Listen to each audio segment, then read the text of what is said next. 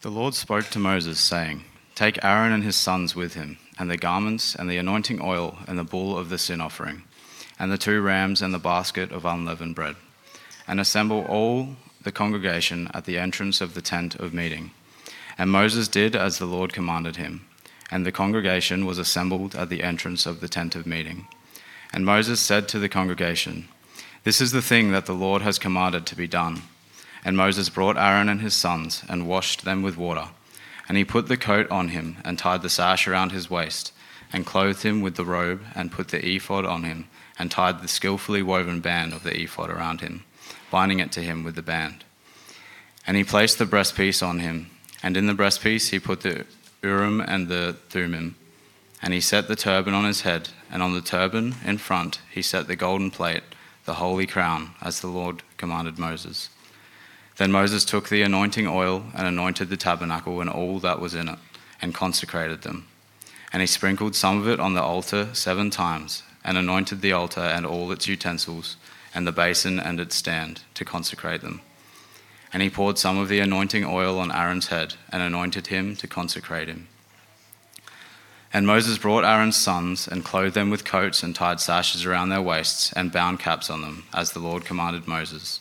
Then he brought the bull of the sin offering, and Aaron and his sons laid their hands on the head of the bull of the sin offering. And he killed it. And Moses took the blood, and with his finger put it on the horns of the altar around it, and purified the altar, and poured out the blood at the base of the altar, and consecrated it to make atonement for it.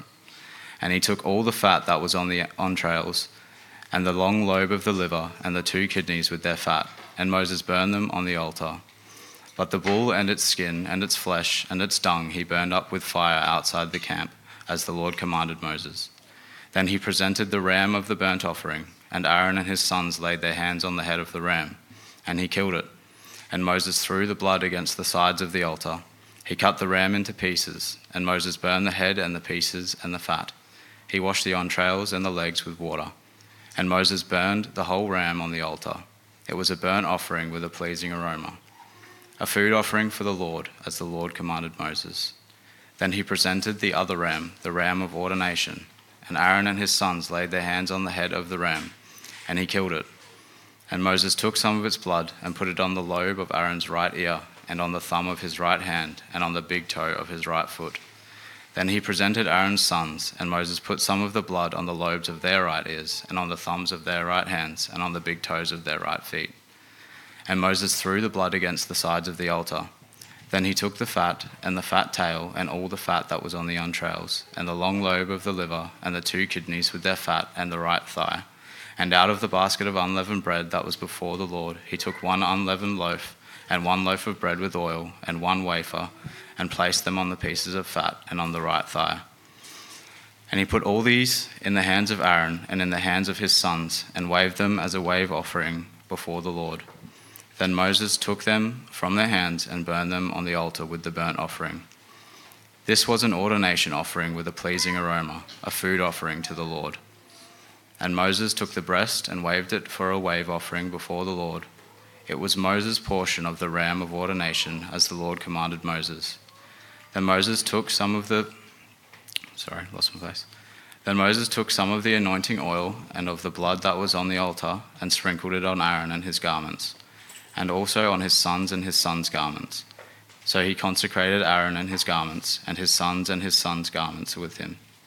And Moses said to Aaron and his sons, Boil the flesh at the entrance of the tent of meeting, and there, and there eat it, and the bread that is in the basket of ordination offerings, as I commanded, saying, Aaron and his sons shall eat it. And what remains of the flesh and the bread you shall burn up with fire. And you shall not go outside the entrance of the tent of meeting for seven days until the days of your ordination are completed, for it will take seven days to ordain you. As has been done today, the Lord has commanded to be done to make atonement for you. At the entrance of the tent of meeting, you shall remain day and night for seven days, performing what the Lord has charged, so that you do not die, for so I have been commanded. And Aaron and his sons did all the things that the Lord commanded by Moses. Well, what do you think of when you hear the word priest. Sorry, what was that from the Catholic? Yeah, I think for most of us in the West, uh, no doubt we think of the Catholic priest, the one who wears the reverse collar, the bit of uh, white at the, at the neck there, and who abstains from marriage. For the gamers among us, perhaps you think of your level 50 priest with 200 HP and 500 XP. Yeah. I'll tell you later. What a priest uh, is and what they do is uh, crucial to understanding our passage this morning. Because not only does it uh, help us understand God's instruction to ancient Israel, it also helps us understand ourselves. Church, we are all priests and priestesses in God's kingdom. And to help us grasp and uh, live that out better, we must dive into Leviticus chapter 8. This morning, we'll begin by uh, taking a step back and looking at the big picture of Leviticus and how the priesthood fits into that. And then we'll look in a bit more detail at the particulars of what we see in this chapter before finishing with the fulfillment of these in Jesus and the implications for us today. And along the way, I'll point out some applications for us. And as we do that journey, uh, we're going to, it, it will come under the, the following four headings. Firstly, priesthood, the way in. Secondly, consecration, our high, sorry, holiness, crucial. Thirdly, ordination, our high priest. And fourthly, obedience, a kingdom of priests with Bibles and ears open, hands ready to respond, and feet ready to walk in His ways, let us begin with our first heading. Firstly, priesthood, the way in. Now, in case you missed it or you can't remember, in our overview sermon of the book of Leviticus, we saw how the central problem of this book is how God's people may enter God's presence. That's why that's what it is in our artwork. You see how God's people enter God's presence. From Genesis chapter 3 onwards, the big question is how can humanity get back into the presence of God? They've been cast out because of Adam and Eve's disobedience. The book of Exodus finishes with God having given Moses instructions about how they will worship him, particularly through the tabernacle, the priests, and the offerings. But then we're left with this surprising picture of the greatest prophet in Moses that Israel has ever seen not being able to enter the tent of meeting. In Exodus 40, verse 35, he was not able to enter. And so when we see that picture, eh, after all of that, we think to ourselves, how can anyone enter the presence of God if Moses himself couldn't? And so Leviticus is the beginning of a way to address that very problem. Verse 1 of the book says, The Lord called Moses and spoke to him from the tent of meeting. It shows uh, that what God would do in this book and, and say to Moses is the blueprint of how Israel would be able to enter into God's presence. As we've seen over the last few weeks, the, the first seven chapters tell us about the various offerings that made up that part of their worship. And while this is the beginning of a way into the Lord's presence, we still haven't seen how anybody will be able to enter into the most holy place. Now, that's going to come in chapter 16 on the Day of Atonement, which is the climax of the book of Leviticus and even the Pentateuch itself. But here in our next few chapters, we see the establishment of the priesthood and of the high priest who would be the one that would enter on that day. We've had the laws for the offerings in chapters 1 to 7, and now we have the ordination of the priesthood. Chapters 8 to 10 are the next movement in the story that builds towards the Day of Atonement. And each chapter builds on the one before, adding a new layer to our understanding of the priesthood.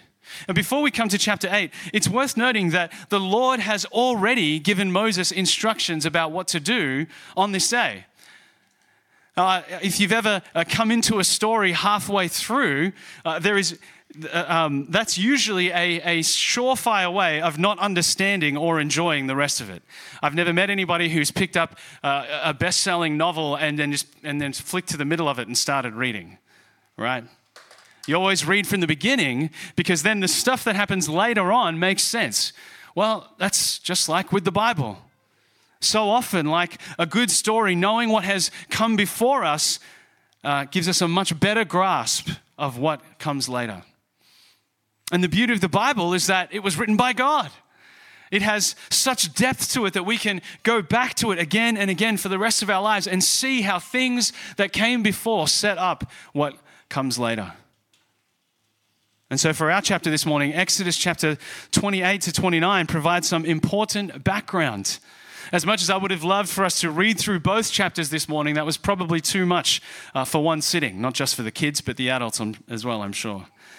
But I do encourage you to read of it and in your study of Leviticus chapter 8 and in your understanding of what uh, it is to be a priest in ancient Israel. Throughout this morning, I will refer to parts of those two chapters, but the key thing to grasp is that we see in Exodus chapters 28 to 29, God telling Moses what to do when he ordains Aaron and his sons to the priesthood. And chapter 8 tells the story of how Moses did what God commanded there.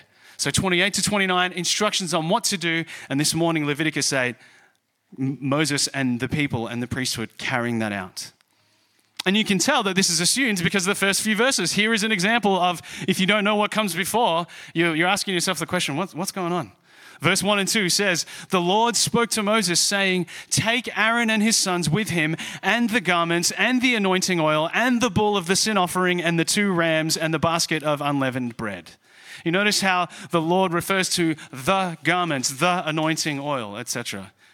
Now, I must admit, when I first came to it, I thought, what, what garments is he talking about? What, what oil? How, what, how can he say, you know, you use the word the when you know that the person you're speaking to knows what you're referring to?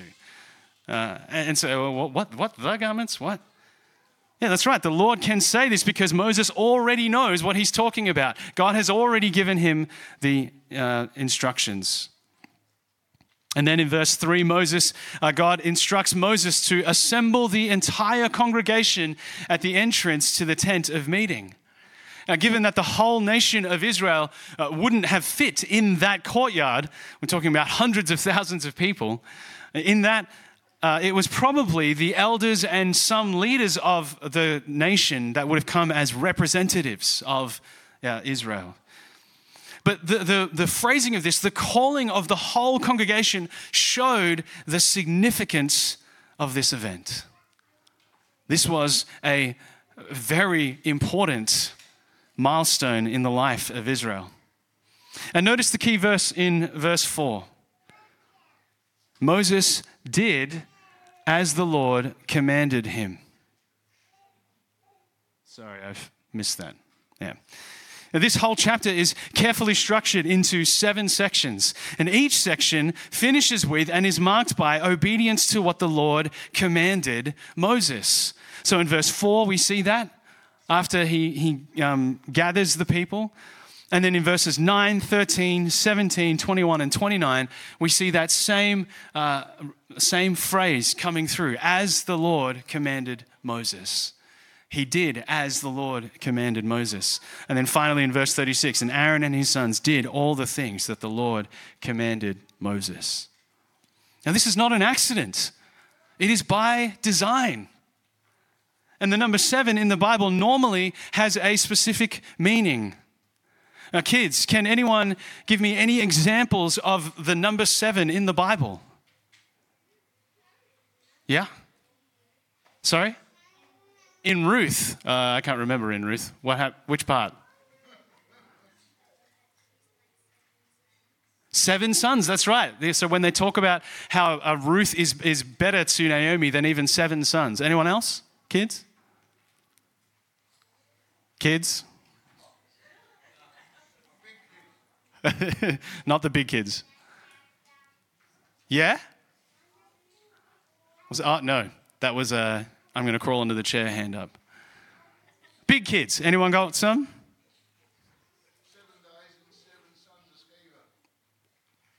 Uh, are they related? No, they're, well, they're two different things. Yeah, the seven days of creation and the seven sons of Sceva. Yeah, anyone else? Okay. Sorry, Daniel. The whole book of Daniel. Sevens everywhere. I'll leave that to you to, uh, to do some of your own word searching. But uh, the one that was mentioned, the seven days of creation, uh, it, it, perhaps one of the clearest and ones that we still have today. Now, the seven often in Scripture, it, it refers to this sense, this idea of completion, fullness.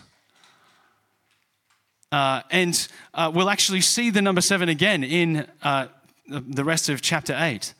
Uh, so, what, what this God is telling us through the structure of this chapter is that this whole process of ordaining the priesthood is one that is complete. It is not lacking anything. By the time it is finished, the priesthood is ready to serve the Lord and his people through proper worship. But as we see here, the first step is gathering the people and preparing for the ordination of the priests. This is something of a, of a changing of the guard. Moses has effectively been their high priest up until this point, but he is now about to be replaced by his sons. So Moses faithfully obeys, and the ordination ceremony begins. This brings us to our second heading, which is going to be our longest uh, out of all of them consecration, holiness, crucial. Uh, as the name of this heading suggests, what the various elements of the ordination of the priests communicated was their consecration. Now, kids, I'm going to spare you the pain of asking you what that word means. But if one of you does know, I would be very impressed. We're going to see that word come up a few times in this chapter, and it means to be set, uh, to set something apart as holy or in a way, to make it holy. Now, last week we saw how in the religious practice of ancient Israel, there was a clear separation of, of what is holy and what is unholy. The priests were set apart as holy. Their job, their function, their service to God and His people was to handle the holy things with care and to carry out their holy duty before their holy God. That's what it meant to be a priest. That was their function. That was what they did and how they served on behalf of the people. They were consecrated, set apart. And I apologize for the somewhat clumsy wording of the second half of this heading, Holiness Crucial. It may have been subconsciously inspired by the territory's slogan, Boundless Possible. But the point of it is that holiness is crucial. That is, it is essential, necessary. It is required in order for the priests to serve. They cannot come before God without being made holy. Now, even as we see in the first part, this consecration happens even in what they wear. Verse 6 to begin with tells us that Moses washed Aaron and his sons. We've seen that with some of the offerings, the washing of, of the legs and other uh, parts of the, the animal in order to present it as cleansed before the Lord. Washing clearly indicated purification. This is likely where John the Baptist's practice of baptism came from. And it's the image that the Bible loves to use of God's people, especially of those who are in Christ. Ephesians 5 tells us Christ loved the church and gave himself up for her that he might sanctify her, having cleansed her by the washing of water with the word so that he might present the church to himself in splendor, without spot or wrinkle or any such thing, that she might be holy and without blemish. You notice the language from Leviticus in Paul's description there. Here he is talking about marriage, and he brings in the, the sacrificial language from the book of Leviticus. Christ's bride, his church, has been cleansed by his word that she might be holy and without blemish. So, as part of the ordination, the consecration of the priests, they would be washed. And once washed, they were to put their clothes on. In verses 7 to 9, we get a description of what the high priest wore. Verse 13 describes what the rest of the priests wore. And as we see, particularly from verses 8 and 9, the high priest had a more elaborate uniform. Now, we, we have some kind of understanding of this today when we see somebody wearing a uniform, whether that's in the army or in the police or uh, somewhere else in another situation, we, we, we are able to mark that person out as having a specific role, a specific purpose. Well, so it was for the priests, and in particular, the high priest. And in the book of Exodus, we get even more detail. Let me read to you verses 29 and 30 of chapter 28.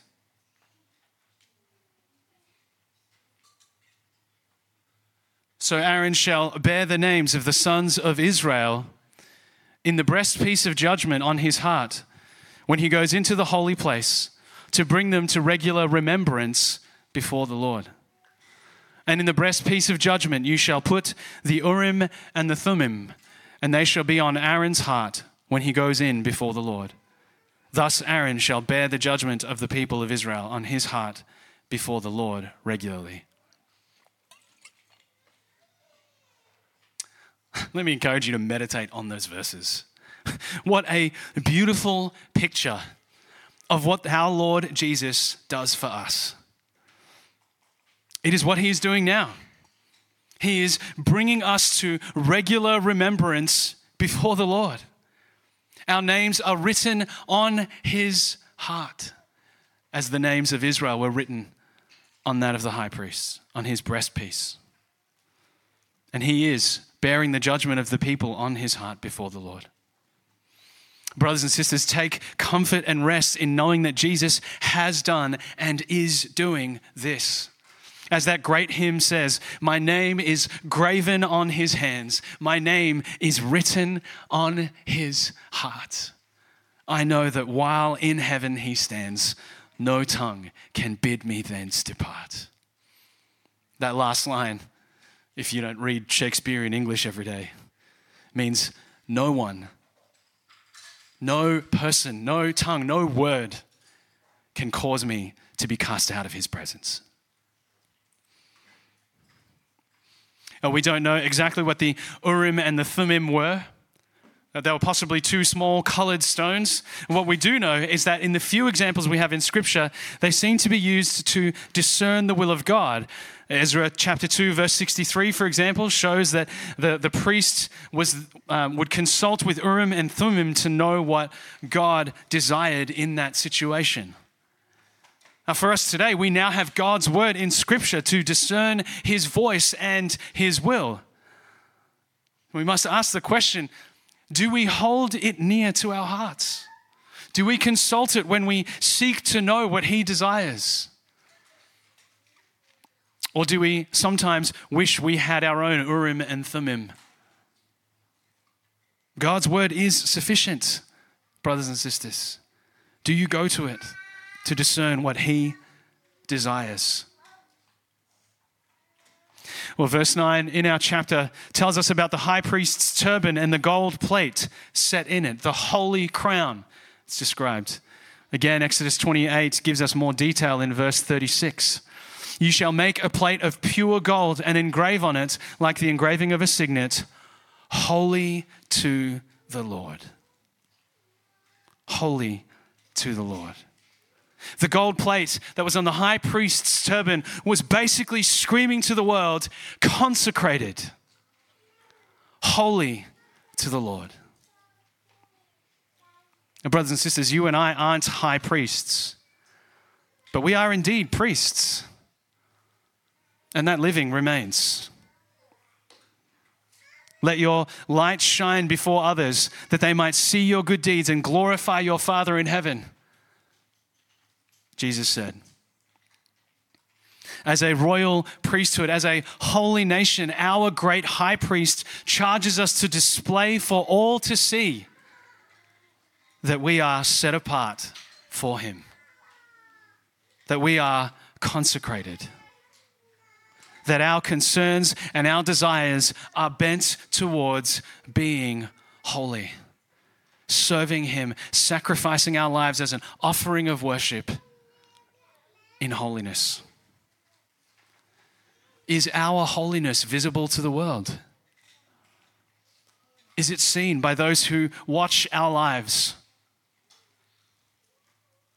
A great place to begin in order to grow in this is J.C. Ryle's book, Holiness. I encourage you to, to read it. You can get it for free online. Allow me to whet your appetite with these excellent lines from the introduction. I have had a deep conviction for many years that practical holiness and entire self consecration to God are not sufficiently attended to by modern Christians in this country. Politics or controversy or party spirit or worldliness have eaten out the heart of lively piety in too many of us. The subject of personal godliness has fallen sadly into the background. He wrote that in 1877. Sadly, it remains true today.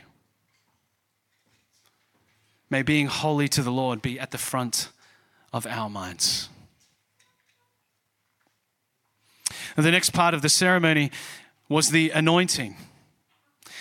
In verse 10, we uh, read that Moses took the anointing oil and anointed the tabernacle and all that was in it and consecrated them. Now, the anointing oil had its own secret recipe, a bit like the chicken spice at KFC, but also nothing like it. Uh, Exodus chapter 30 uh, tells us the ingredients that went into this oil. You can see it there finest spices, liquid myrrh, sweet smelling cinnamon, aromatic uh, cane, cassia, olive oil. As we've seen all along so far in the book of Leviticus, everything that was prepared for the worship of the Lord was done carefully and with the best components. Well, the anointing oil was no different. Moses sprinkled it on the altar seven times. There it is again. Add that to your bingo card seven times, again symbolizing complete consecration and also anointing the, the altar and the utensils and the basin to consecrate them for the offerings that would be given on them. Now, even the objects used for worship were to be consecrated. And then Aaron himself was consecrated with oil being poured on his head. Now, this is what the well known verse in Psalm 133, which you read at the beginning, is referring to. The oil that is poured on the head, running down the beard, on the beard of Aaron, running down on the collar of his robes. Now, this action recognized Aaron as the high priest. He would be the one who would represent the nation of Israel before the Lord. He would be the one who would enter on their behalf.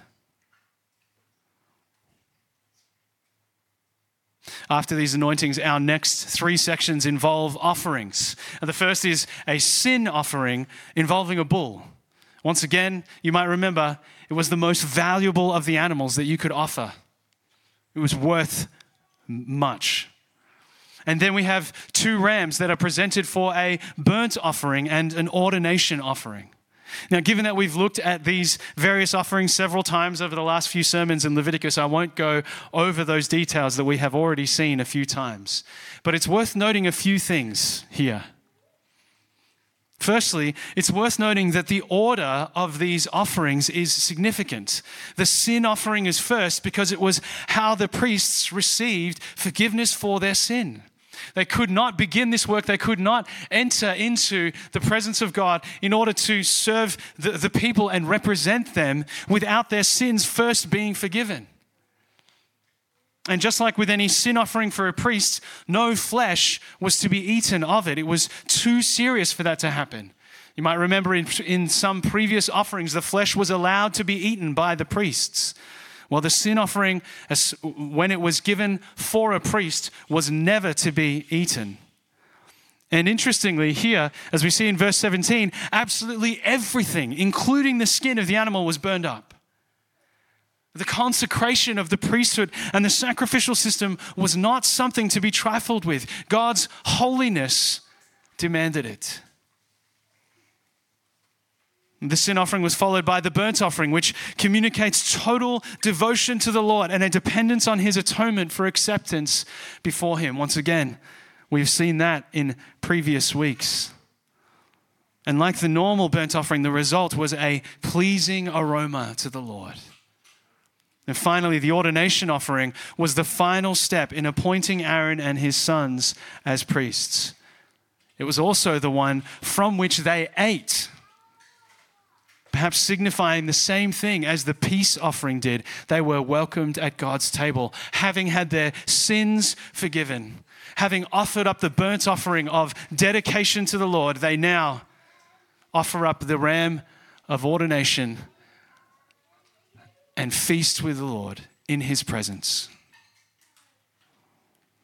And then we have this curious ritual. Let's read from verses 23. Sorry, let's read verses 23 to 24 and he killed it. And Moses took some of its blood and put it on the lobe of Aaron's right ear, and on the thumb of his right hand, and on the big toe of his right foot. Then he presented Aaron's sons, and Moses put some of the blood on the lobes of their right ears, and on the thumbs of their right hands, and on the big toes of their right feet. And Moses threw the blood against the sides of the altar. We saw with the sin offering that blood was smeared on the horns of the altar, which represented the whole altar. And we see here the same kind of symbolism happening. As Moses puts blood on the extremities of Aaron and his sons, on the lobe of his ear, and on the thumb of his right hand, and on the big toe of his right foot, it is as though their whole bodies are being consecrated by the blood. Interpreters in ages past have seen symbolism of these particular body parts ears, with which the priests were to hear and respond to the Lord's commandments, to his word. Hands, with which they were to serve him in worship, lifting up sacrifices, offerings of worship to the Lord. And feet, which were to walk in uprightness and holiness before our God. You notice the priests didn't wear any footwear, just as Moses was instructed to take off his sandals when the Lord appeared to him in the burning bush, saying, For this is holy ground. Total and complete devotion was required of the priests. Their whole selves devoted to Him. So it is with us. May we have ears to hear the word of God, hands ready to respond and to offer up our works, our lives, all we do, and feet ready to walk in holiness. Love the Lord your God with all your heart, with all your soul, with all your mind, and all your strength.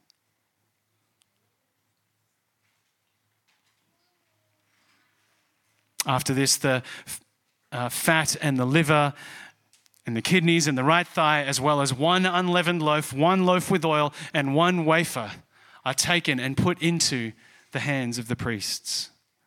We saw a few weeks ago that the fat represented the best part of the animal, and that the liver and the kidneys perhaps represented what we would consider the heart, the, the center of our emotions and our desires.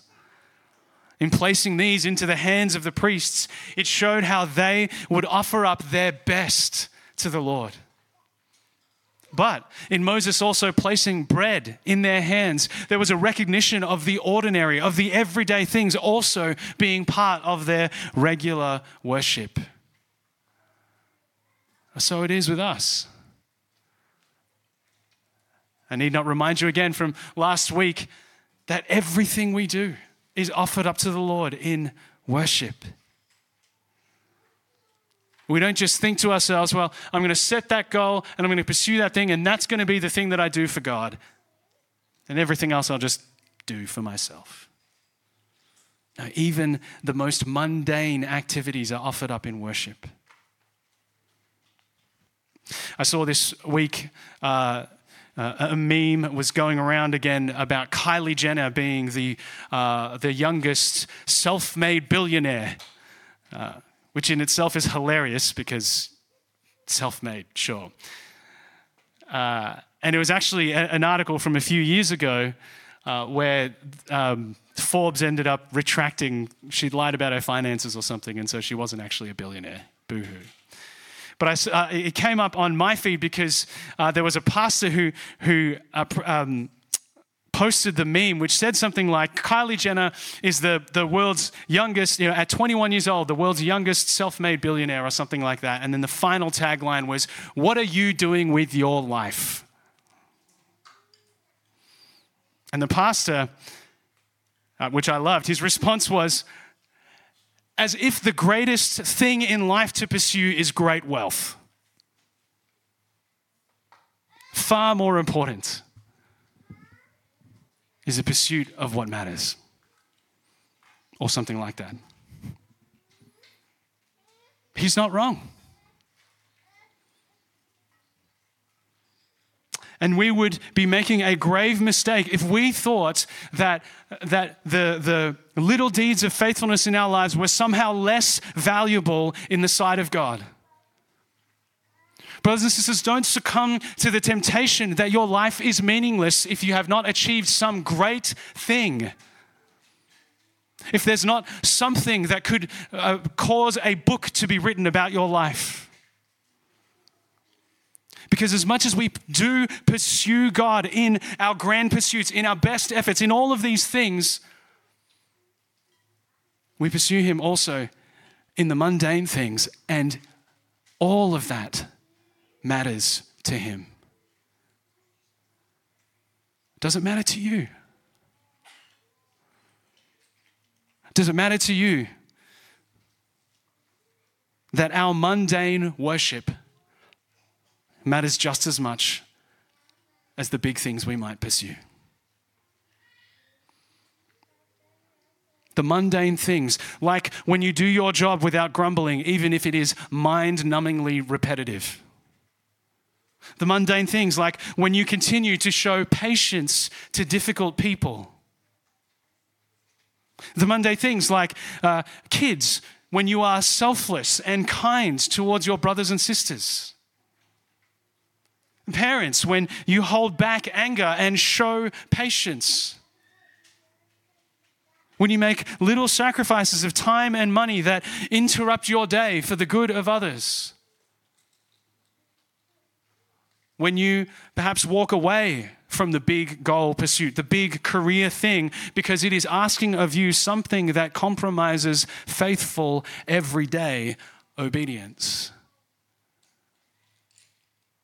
that worship is pleasing to the Lord? Do you pursue Him? Do you pursue faithfulness to Him above what the world pursues? That is the way of the great high priest. And it is in stark contrast to a world that seeks to use people for personal gain. Have you calibrated your heart and your life's pursuits. I read this week in my devotional time from Proverbs 16 16, which seems appropriate. How much better to get wisdom than gold? To get understanding is to be chosen rather than silver. And wisdom isn't being smart. Wisdom begins, as the Bible says, with the fear of the Lord. Are you chasing that down? May all of life for us begin and end with the fear of the Lord.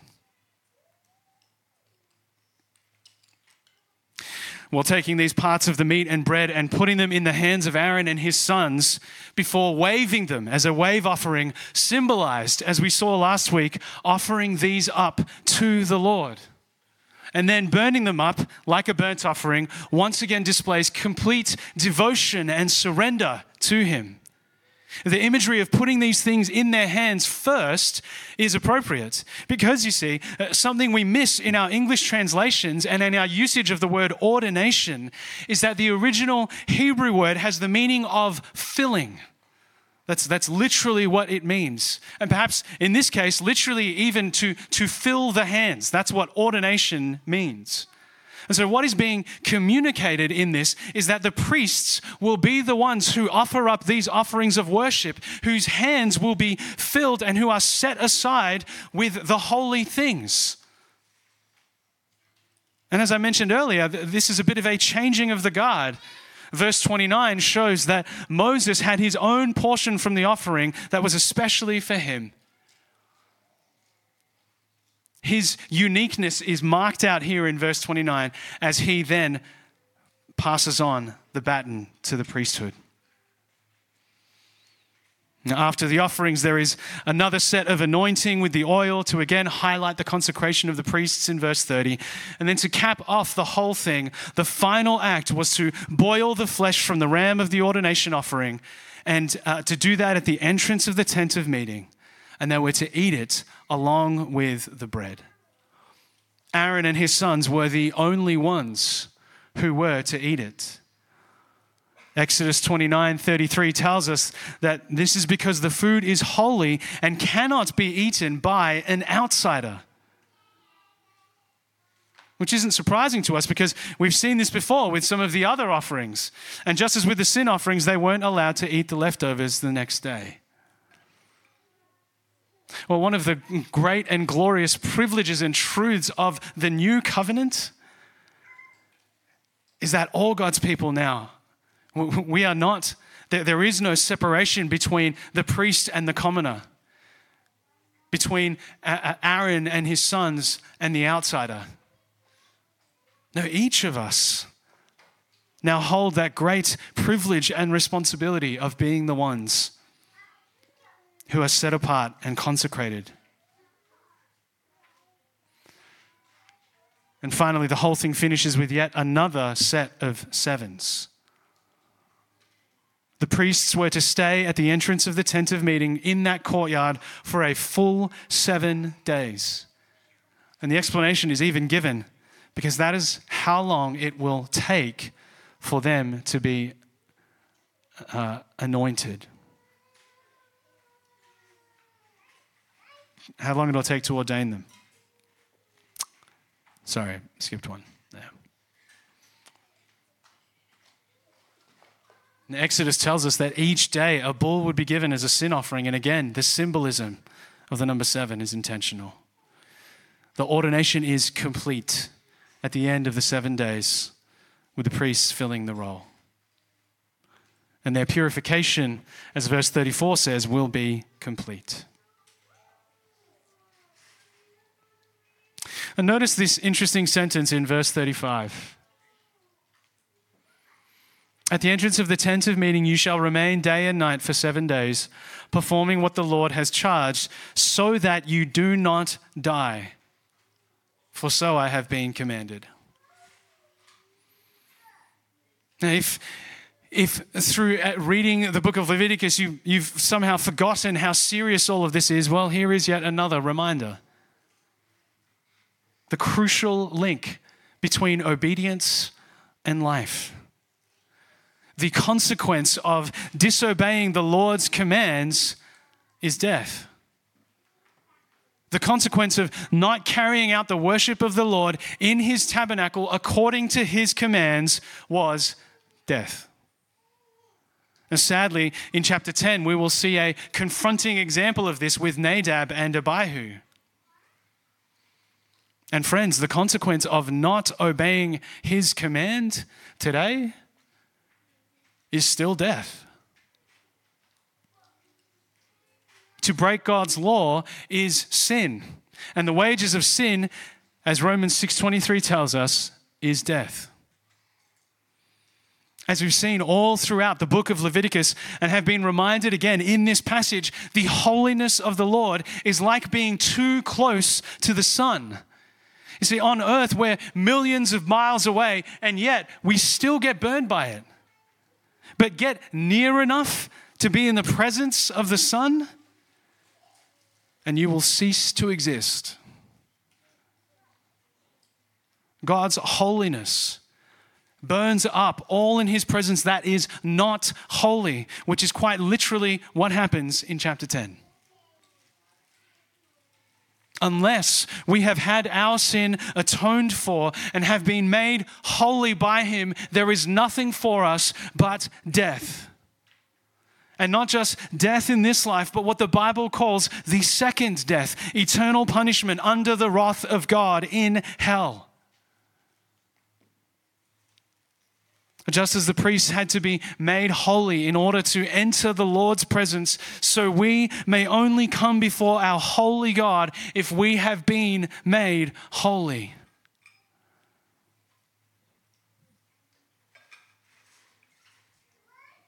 But our own good works can't get us there. Because even our obedience is a mixture of good and impure motives. And just as the priests and the people required blood to atone for their sin, so do we. Holiness is crucial. I use the word crucial in the heading of this section intentionally because the root meaning of the word crucial is cross shaped. Not only is holiness essential, not only is it necessary, required in order to come before the Lord, but it is made possible by the cross. And that brings us to our third heading ordination, our high priest. I mentioned before that ordained literally means filled in the original Hebrew. And that same word in the Pentateuch seems to have theological significance. It's used in Genesis 1 in the, uh, in the account of creation when God tells all living things, and specifically Adam and Eve, to fill the earth and subdue it. That is the same Hebrew word that we have in our passage of Leviticus 8 that is translated ordain. If you cast your mind back to our first sermon on this series, uh, we saw how the tabernacle was designed and shaped as a type of the Garden of Eden. Kids, can anyone remember what, what God puts at the entrance to the Garden of Eden when they are cast out? A flaming sword and. Sorry? Angels, yeah. Well, I mean, technically, cherubim. That's right. And those are cherubim, as we saw, are woven into the tent of, uh, in the tent of meeting. The tabernacle was designed to be a type of the Garden of Eden. And one of those connections is the fact that Adam was to the garden as the priest was to the tabernacle. Adam was like the high priest of all of God's creation. He was meant to be the tabernacle of God's, the high priest in the tabernacle of God's world.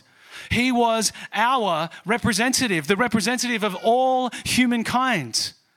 He was supposed to fill the earth with a people who would worship the Lord in holiness. But we know the story. He sinned and disobeyed God's commandment, which is why death resulted. And Genesis chapter 6 uses the same word again to show us how far humankind falls. In verse 11, now the earth was corrupt in God's sight, and the earth was filled with violence. Yet again, the same word. Instead of the earth being filled with the glory of the Lord as it was meant to be, it is filled with violence. That's not the way it was supposed to be. It was supposed to be filled with the glory of the Lord.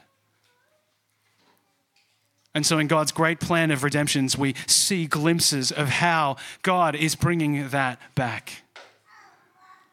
That same verse we saw at the start, Exodus 40, verse 35. Moses was not enter, able to enter the tent of meeting because the cloud settled on it and the glory of the Lord filled the tabernacle. Same word.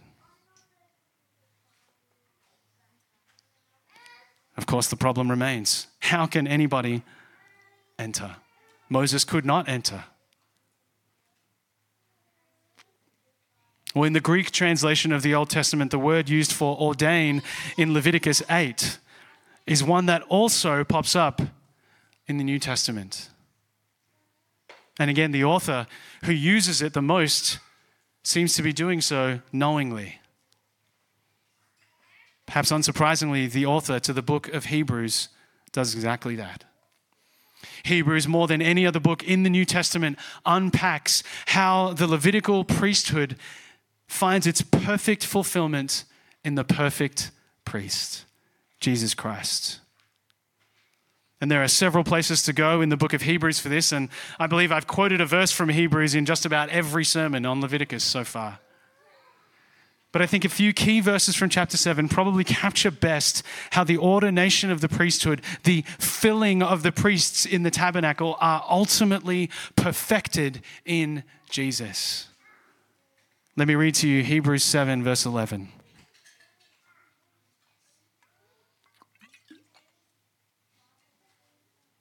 Now, if perfection had been attainable through the Levitical priesthood, for under it the people received the law, what further need would there have been for another priest to arise after the order of Melchizedek rather than one named after the order of Aaron? The word perfection there is the same word for ordination in Leviticus 8. You see, this is communicating fullness, filling and the author is asking the question why did the Aaronic priesthood have to be replaced? Why did there need to be another priesthood? Well, the answer because it wasn't perfect, it wasn't fully filled.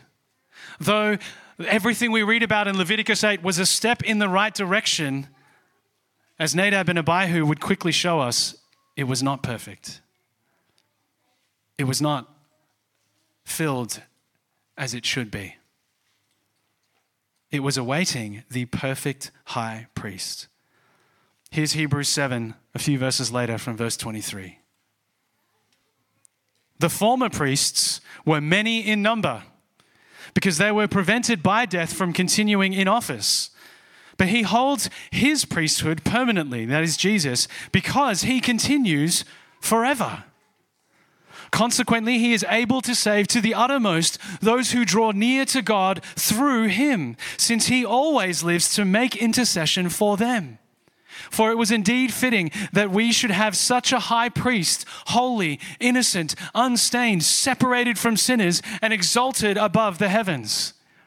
He has no need, like those high priests, to those to offer sacrifices daily, first for his own sins and then for those of the people, since he did this once for all when he offered up himself. For the law appoints men in their weakness as high priests, but the word of the oath, which came later than the law, appoints a son who has been made perfect forever. Can you see the wisdom of our God in this? Do you hear what he's saying? The, priesthood of, of Leviticus could not go on forever, could not last, because each of these high priests, they were limited by death. They died. And not only that, they were imperfect. They had to offer up uh, offerings for their own sin. The symbols, the types, and the truths that are embedded in, in God's work in history through Leviticus chapter 8 and, and pulls all the way through to the coming of Christ they are all fulfilled in him, and they were all part of the story. The story that would one day find its fulfillment in Jesus, the one who himself was holy, innocent, unstained, and separated from sinners, exalted above the heavens. We needed a perfect high priest. One who would not have to offer sacrifices for his own sin. One who would be the once for all sacrifice for the atonement of our sin and would be the great high priest who now goes before the throne of God and intercedes for his people and continues forever. If you're here this morning and you've not recognized your hopeless state before a holy God without a perfect high priest representing you, then that can change today. The beauty of knowing and following Christ is that He provides for us what we cannot provide for ourselves. His perfection is credited to us as He takes on our sin. He shed His blood so that our sin might be atoned for. And He invites all people everywhere to receive the free gift of forgiveness by turning from their sin and trusting in Him for salvation including you. He is the perfect high priest, the final one to be ordained, the perfect one. You don't have to meet God on the day of judgment in fearful expectation of that judgment. You can go before Him with the confidence of knowing that your name is graven on His hand and written on his heart. And upon turning to the great high priest, he welcomes you into the royal, holy priesthood.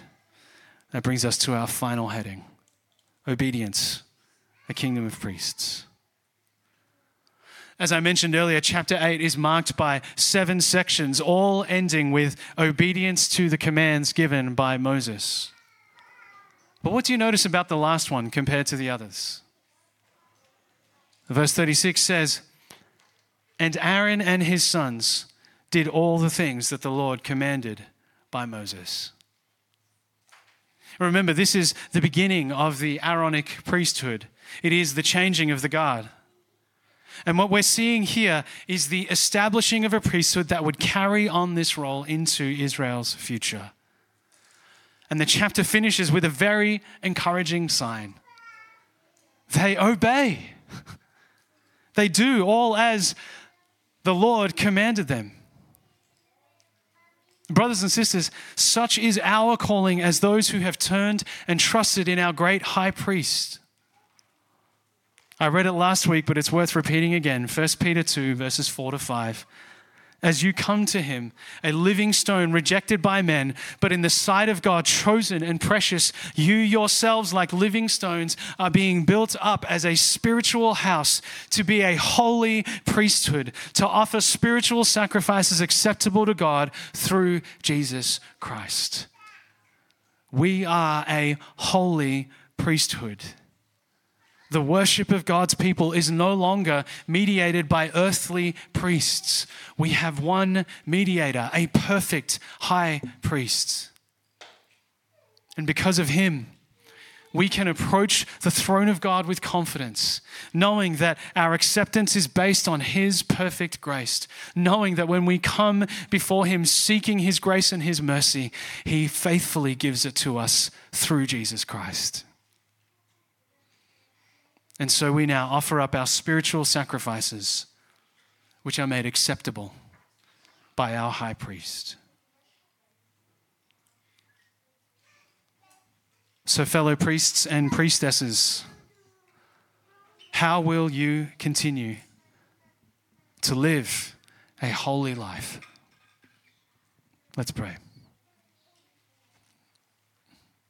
Heavenly Father, our desire is to be obedient to all that you have commanded. And yet, as we read so often in Scripture, we see how impossible that actually is. Having inherited the sin of Adam. But Father, we are so thankful that that is not where what our acceptance before you is based on, but that our acceptance is based on our perfect high priest Father, we are so thankful that it is not our obedience to your commands that makes it possible for us to enter your uh, presence, but His. And so we pray that as we look to our great high priest, as we look to him and consider uh, all that you have uh, called us to in being a holy priesthood, may we live lives of faithful obedience by your grace being accepted through our Lord Jesus Christ. We ask this in his name. Amen.